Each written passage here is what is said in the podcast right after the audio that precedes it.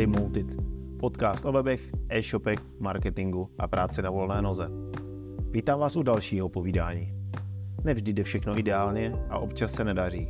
A o tom bude i dnešní epizoda, kde vám povím o některých mých fuck-upech. Moje jméno je Honza Barbořík, jsem marketer z duší grafika a živím se tvorbou webu na WordPressu a e-shopu na ShopTetu pro české i zahraniční klienty a pomáhám jim s online marketingem. Více se o mě dozvíte na mém webu www.devenio.cz. V první sérii tohoto podcastu se chci věnovat podnikání na volné noze, popsat své začátky, důležitá rozhodnutí a věci, které jsem se za těch 12 let naučil. Jsem přesvědčený, že každý osobní příběh může být pro někoho užitečný a může pomoct najít vlastní cestu životem. A to nejen tím pracovním. Zveřejněním svých zkušeností chci taky něco vrátit komunitě lidí na volné noze, která mi pomohla čerpat informace pro mé začátky. Chci pomoct dalším lidem najít odvahu ke vstupu do světa podnikání. Jsme obklopeni záplavou success stories, úspěchů, referencí, motivačních článků a plánů na nekonečný růst. Ekonomický i kariérní. Jakoby k životu nepatřilo nějaké to zaškobrtnutí, problémy nebo chyby. Vždy, když to nějaký příspěvek nebo poslouchám rozhovor o fakapech, smekám pomyslný klobouk před kuráží zveřejnit i své neúspěchy.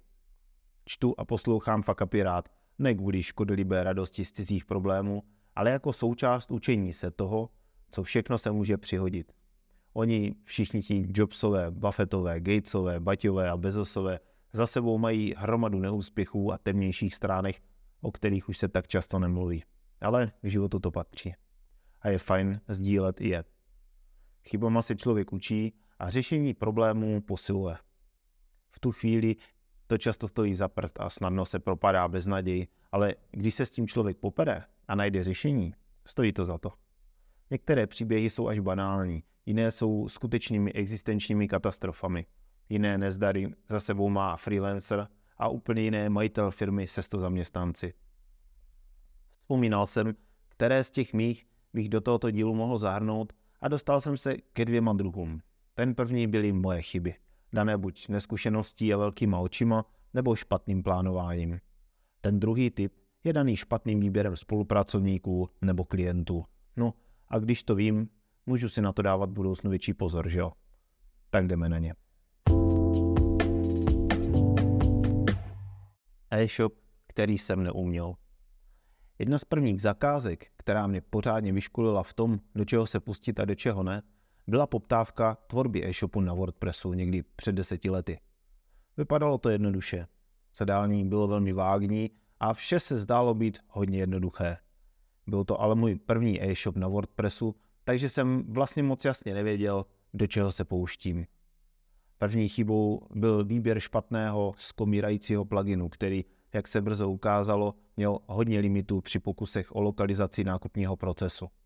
Takže místo toho, abych celkem brzy předával hotový web, jsem při testování s klientkou řešil jednu chybu za druhou. Nepočítalo to správně daně, neumělo to notifikační maily, mělo to jak programátorské chyby, tak problémy s měnama, prostě zásadní věci, se kterými jsem si nevěděl rady. Googlil jsem, hledal a narážel na problémy. Po mnoha nocích práce a za narůstajícího tlaku klientky a po mnoha vlastních úpravách pluginu, což se nedělá, jsem se dostal do stavu, kdy jsem na své náklady musel oslovit dalšího člověka, aby mi to pomohlo dodělat. A skutečně to byla slepá ulička, takže jsem pak e-shop správně překlopil na WooCommerce a sloužil ještě mnoho let, možná jde dosud. Byla to slušná porce stresu, marného hledání řešení, objevování dalších a dalších chyb a vyčítání si, proč jsem se do toho pouštěl. Dal jsem si prostě větší oříšek, než na jaký jsem stačil. Zvolil jsem špatné řešení. Tohle po naučení zabolelo. Dál jsem byl v přijímání nových zakázek obezřetnější a pouštěl jsem se do práce, kterou jsem věděl, že dokážu. A protože jsem věděl, že e-shopy na WordPressu budu chtít dělat, musel jsem se to nejdřív bokem naučit a všechno si pořádně vyzkoušet. Ztráta referenčního klienta kvůli nestíhání. O výběru klientů a nutnosti plánování jsem povídal v jednom z minulých dílů. Než se mi povedlo všechno si urovnat, trochu jsem se natrápil. v zavalení úkoly, které jsem sice nechtěl dělat, ale které jsem neuměl odmítnout, jsem pak neměl dostatek kapacit na práci, kterou jsem dělat chtěl pro klienty, na kterých mi záleželo. Byl jsem před pár lety přizván k dokončení jednoho e-shopu jako doporučený profík. Uprav nebylo moc. Klient byl skutečně referenční, velký zákazník. Peníze neřešil, naopak vyžadoval spolehlivost, protože už se předtím párkrát spádal nespolehlivými dodavateli. Vždycky jsme si sedli, bylo to super. Jenže protože jsem do projektu vstoupil ve finální fázi, bylo potřeba dotahovat rychle a průběžně. No a to se mi pak nedařilo. Zavalení nedůležitých, ale na poslední chvíli zadávaných a neřízených úkolů jsem byl zavalený a nestíhal jsem. Málo platné bylo i pracování hodně do noci. Vždy přišlo něco naléhavého, co jsem musel upřednostnit, až klientovi s e-shopem došla trpělivost a práci ukončil. Vůbec se mu nedivím. Z jeho pohledu čekal na drobnosti až příliš dlouho, byť jsem pracoval od nevidím do nevidím. Hodně mě to pak mrzelo a štvala mě má neschopnost udělat si v práci pořádek. Proto jsem to začal hodně aktivně řešit a i když to zabralo ještě mnoho měsíců, než se mi to povedlo, byl to ten spouštěcí moment, který nastartoval změnu. Grafické omily. Nevím, jestli to zařazovat úplně do fakapu, ale k jakékoliv práci, kde se něco vytváří, patří chyby. Je snadné něco přehlednout nebo udělat chybu. Snáze se to napraví v online světě, hůře pak, když se jedná o skutečný fyzický produkt. Takže se mi několikrát stalo, že jsem pustil do světa data, která nebyla v pořádku. Víc jsem si to hlídal a kontroloval jsem si je. Naštěstí to za celou dobu byly jen ojedinělé případy, ale i tak to byly chyby, které mě stály pár desítek tisíc. Ať to byly třeba špatně připravená data pro tisk mnoha kalendářů, když chybu zjistil až zákazník při jejich převzetí od tiskaře, nebo třeba při přípravě dat pro výrobu sportovního oblečení, kdy v době, kdy jsem s tím neměl zkušenosti, jsem připravil data špatně a opět to zjistil zákazník při přebírání desítek hotových produktů od výrobce. Nedalo se nic dělat. Chyby byly na mé straně, musel jsem se k tomu postavit čelem a na své náklady zajistit nápravu. I to práci na volné noze patří. Víc a víc si hlídám práci, která ode mě odchází. Velmi snadno se udělá chyba a ještě snadněji se přehlédne. Proto se snažím maximálně soustředit, než pošlu finální data někam do světa. Překupník pluginů. Tohle je spíš taková perlička, ne zásadní problém. Potřeboval jsem pro jeden e-shop na WordPressu koupit plugin na propojení s dopravcem. Narazil jsem na nového prodejce, který plugin nabízel o něco levněji než vývojář, od kterého jsem dosud pluginy kupoval. Tedy jsem jej koupil, nasadil a spustil. Netrvalo ale dlouho, než se začaly projevovat chyby a první problémy. Vyloučil jsem všechny ostatní možnosti problému a kontaktoval autora s dotazem. Bez odezvy. Neobjevila se ani aktualizace řešící chyby. Prodejce na e-maily nereagoval, tak jsem se pokoušel dovolat. Po telefonu sice nápravu slíbil, ale dále se nic nedělo. Dny běžely a e-shop měl díky tomu problémy. Pustil jsem se tedy do hledání problémů v kódu sám a k mému úžasu jsem ze zdrojáku zjistil, že pluginy napsal ten vývojář, od kterého jsem do té doby pluginy kupoval. Koupil si ho, poupravil, aby to nešlo tak lehce poznat a prodával jako své dílo. Ale protože se v tom asi moc nevyznal, nezvládl udělat úpravy, které napojení nově vyžadovalo díky změnám u dopravce. Spojil jsem se tedy s původním autorem, plugin nakonec stejně koupil od něj a fungoval skvěle. A dozvěděl jsem se, že nejsem první napálený a že už vše řeší trestním oznámením na přeprodejce. Jinu, levné nemusí být výhodné. Od té doby neexperimentuju a nové zdroje si pořádně ověřuju. Bohémský podnikatel. Je tomu taky asi 10 let, kdy se na mě obrátil zákazník se zahraničním příjmením se žádostí o spolupráci.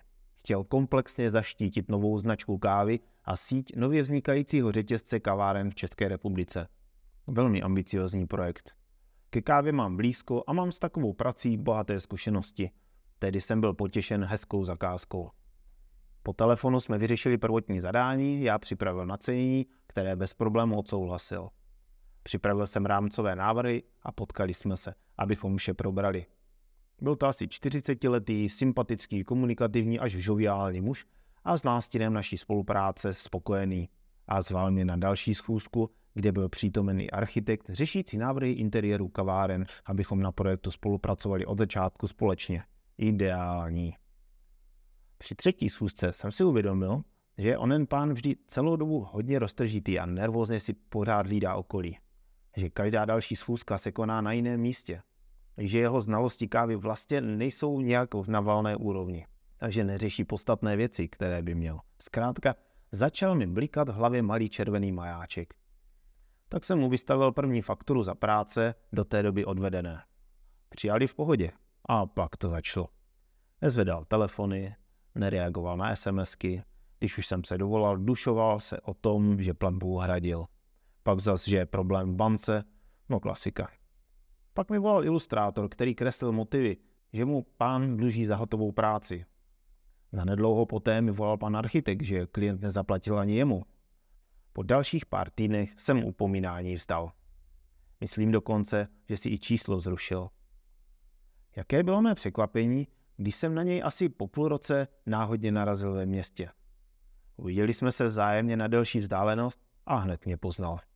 Prudce změnil směr chůze a dal se do běhu. Utekl přede mnou. Díky nekonečným internetovým archivům jsem si pak našel, že ke svému cizokrajnému příjmení přišel tak, že si po výkonu trestu ve vězení nechal změnit rodné příjmení i jméno. Byl to prostě podvodník a kriminálník. Intuice zapracovala sice pozdě, ale přece. Naštěstí jsem práce stopnul brzy a znamenalo to pro mě, na rozdíl od dalších zúčastněných, hlavně po naučení, že ne všichni hrajou férově. Mladý a bohatý. Životní scénář mývá občas podobné kapitoly. Podobně jako u zakázky s kávou, to začalo i zde slibně. Paradoxně to bylo v ten stejný rok. Volal mi sympatický mladý zákazník, že se chce potkat a probrat spolupráci. Rozjíždí velkou firmu a chce pomoct s kompletní grafikou a s webem. Potkali jsme se v kavárně, byl sympatický, vydělal si prý peníze v zahraničí a chce tady rozjet firmu.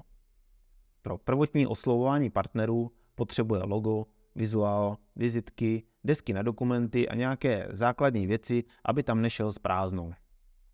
Dbal na to, aby vše bylo v prvotřídní kvalitě. I vizitky chtěl velmi originální a drahé. Sám byl velmi dobře oblečený, prostě člověk, ze kterého peníze sršely. Povídal o sobě i osobnější věci. Říkal, jak se těší na své nové sportovní auto, které si jede za týden vyzvednout.